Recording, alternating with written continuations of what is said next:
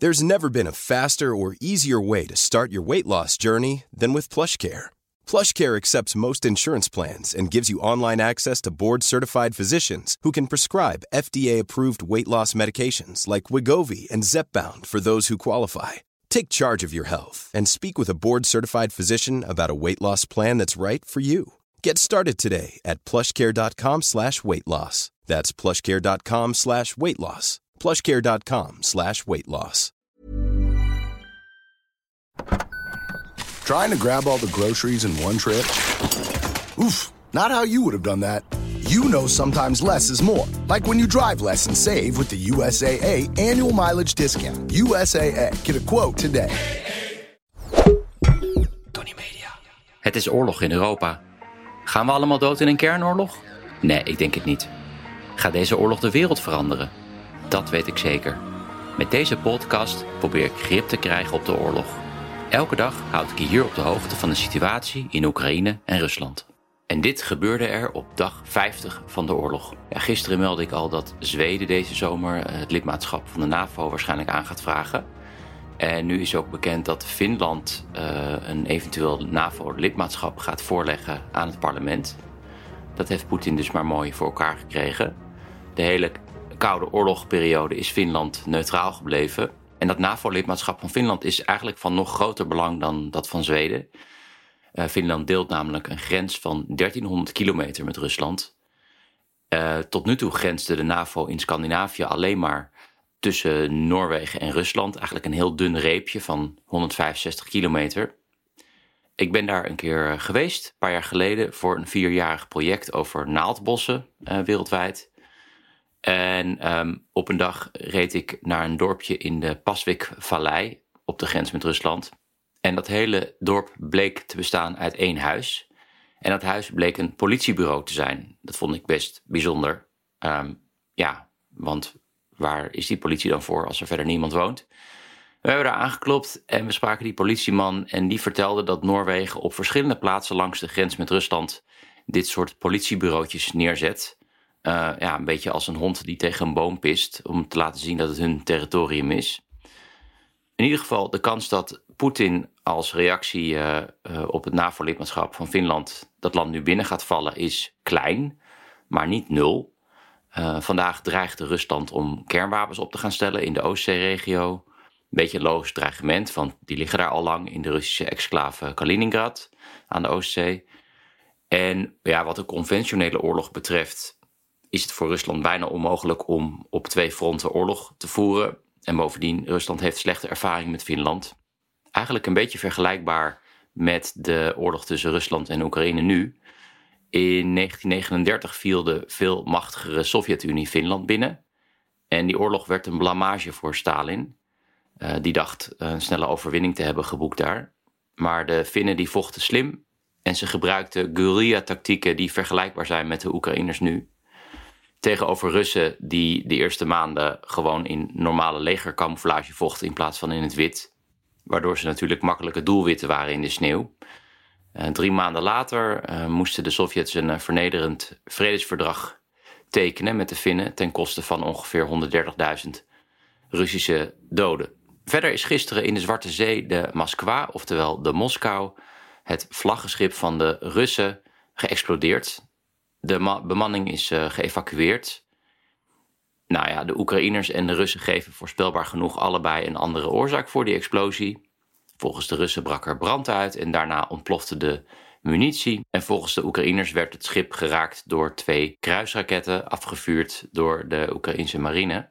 Dat zou een enorme blamage zijn. Het schip heeft namelijk drie onafhankelijke luchtafweersystemen. Ja, wat de oorzaak ook is, het uitschakelen van die uh, Moskou, Moskwa, heeft grote gevolgen voor de vuurkracht en de coördinatie van de uh, Russische marine in de Zwarte Zee. En dit is natuurlijk ook de zoveelste nederlaag voor Russische strijdkrachten. Het schip heeft een bijzondere betekenis voor Oekraïners, want het is precies dit schip dat aan het begin van de oorlog uh, betrokken was bij dat incident op Slangeneiland.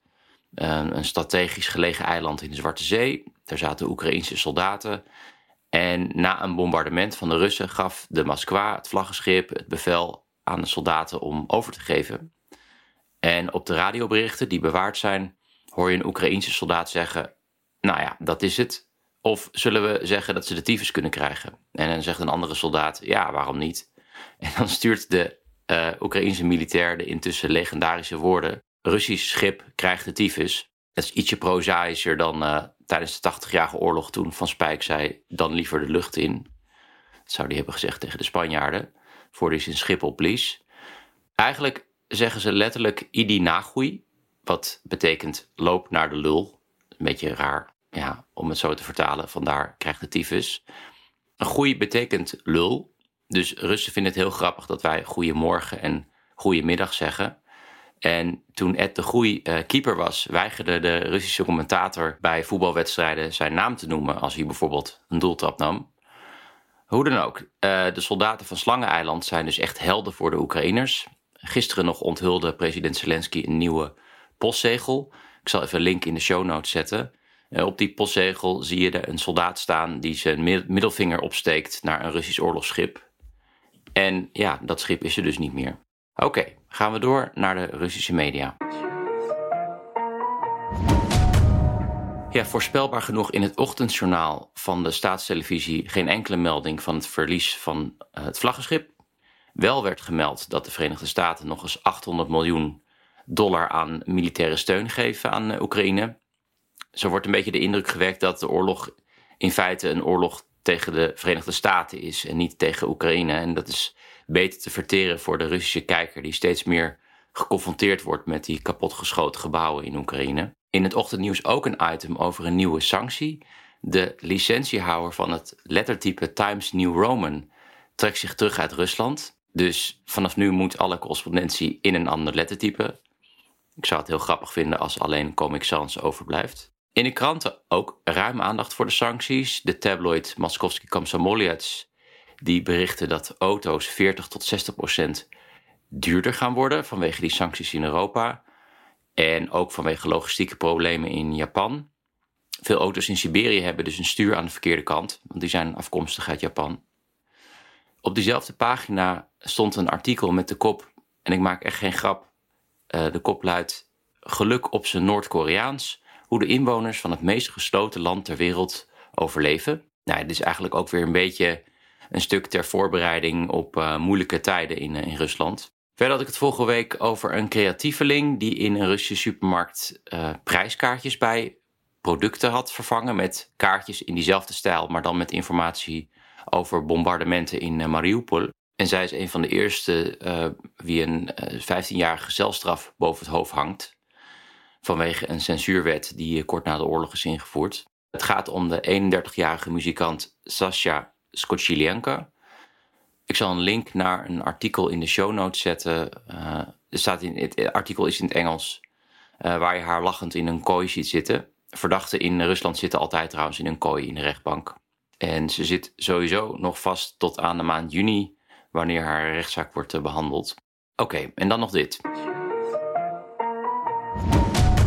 Een paleiskoep op het Kremlin, waar iedereen natuurlijk op hoopt, zit er voorlopig echt niet in. Maar het rommelt er wel. Het is moeilijk om geruchten van feiten te onderscheiden, maar wat nu wel vaststaat is dat het goed mis is bij de zogenaamde vijfde dienst van de F S B, de Russische geheime dienst, uh, opvolger van de K G B. En ik baseer me voor een groot deel op een stuk van de uitstekende journalist Andrei Soldatov, die deze dienst al sinds tweeduizend drie volgt. Het stuk staat in de eveneens uitstekende Moscow Times. Ik zal een link zetten in de show notes. In principe is de F S B de veiligheidsdienst van het binnenland. Voor het buitenland is er de S V R, die bijvoorbeeld nauw contacten heeft met Le Pen. Um, maar toen Poetin eind jaren negentig baas was van de F S B, werd binnen die F S B de zogenaamde vijfde dienst opgericht. En die dienst had als voornaamste taak om te gaan spioneren in Oekraïne. En nog belangrijker, het cultiveren van politieke steun uh, bij partijen die Ruslandgezind zijn. En aan het hoofd van deze organisatie staat kolonel Sergei Beseda. En in maart werd deze Beseda al opgepakt. Vermoedelijk dacht iedereen toen, omdat hij waarschijnlijk verkeerde inlichting heeft gegeven aan Poetin, voorafgaand aan de oorlog. Poetin was in de veronderstelling dat er veel pro-Kremlin mannen op hoge plekken zaten. Zoals trouwens ook in tweeduizend veertien het geval was, in de Krim en in Donbass. Nou, het is duidelijk dat dat niet klopte. Maar Soldatov die onthult dat uh, die Beseda nu vastzit in de beruchte Lefortovo-gevangenis in Moskou. Um, in de kelders van die gevangenis zitten nog kogelgaten van de talloze executies onder Stalin. En omdat die Beseda nu in die gevangenis zit, is er volgens Soldatov meer aan de hand. En het is nog steeds opvallend dat de Amerikaanse inlichtingendiensten zo ontzettend goed waren in het voorspellen van deze oorlog. En het is nog steeds niet duidelijk waar ze eigenlijk hun informatie vandaan hebben gehaald. Soldatov die verdenkt dus nu Beseda, omdat je niet iemand zomaar in Lefortovo gooit. Poetin heeft dat trouwens al eerder gedaan in tweeduizend zestien... toen de Amerikanen doorhadden dat de Russen de verkiezingsresultaten hadden beïnvloed. Toen heeft hij ook iemand in die gevangenis gegooid. Nou ja, wordt vervolgd in ieder geval. En dan tenslotte nog dit. Mocht je nou de afgelopen weken hebben geluisterd en denken, nou, dat was wel wat waard, dan kan je altijd een donatie doen. Dat kan op de site petje punt af schuine streep v d b v. Dus dat is de afkorting van voordat de bom valt. Hartstikke fijn als dat lukt. Um, en in de show notes staat trouwens ook informatie uh, hoe adverteerders zich uh, kunnen melden. Dat was het voor nu en ik ben er weer morgen.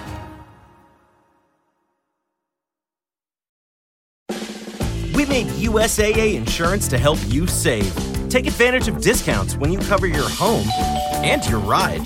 Discover how we're helping members save at u s a a dot com slash bundle. Restrictions apply. Even when we're on a budget, we still deserve nice things. Quince is a place to scoop up stunning high-end goods for fifty to eighty percent less than similar brands. They have buttery soft cashmere sweaters starting at fifty dollars, luxurious Italian leather bags, and so much more. Plus, Quince only works with factories that use safe, ethical, and responsible manufacturing. Get the high-end goods you'll love without the high price tag with Quince. Go to quince dot com slash style for free shipping and three sixty-five day returns.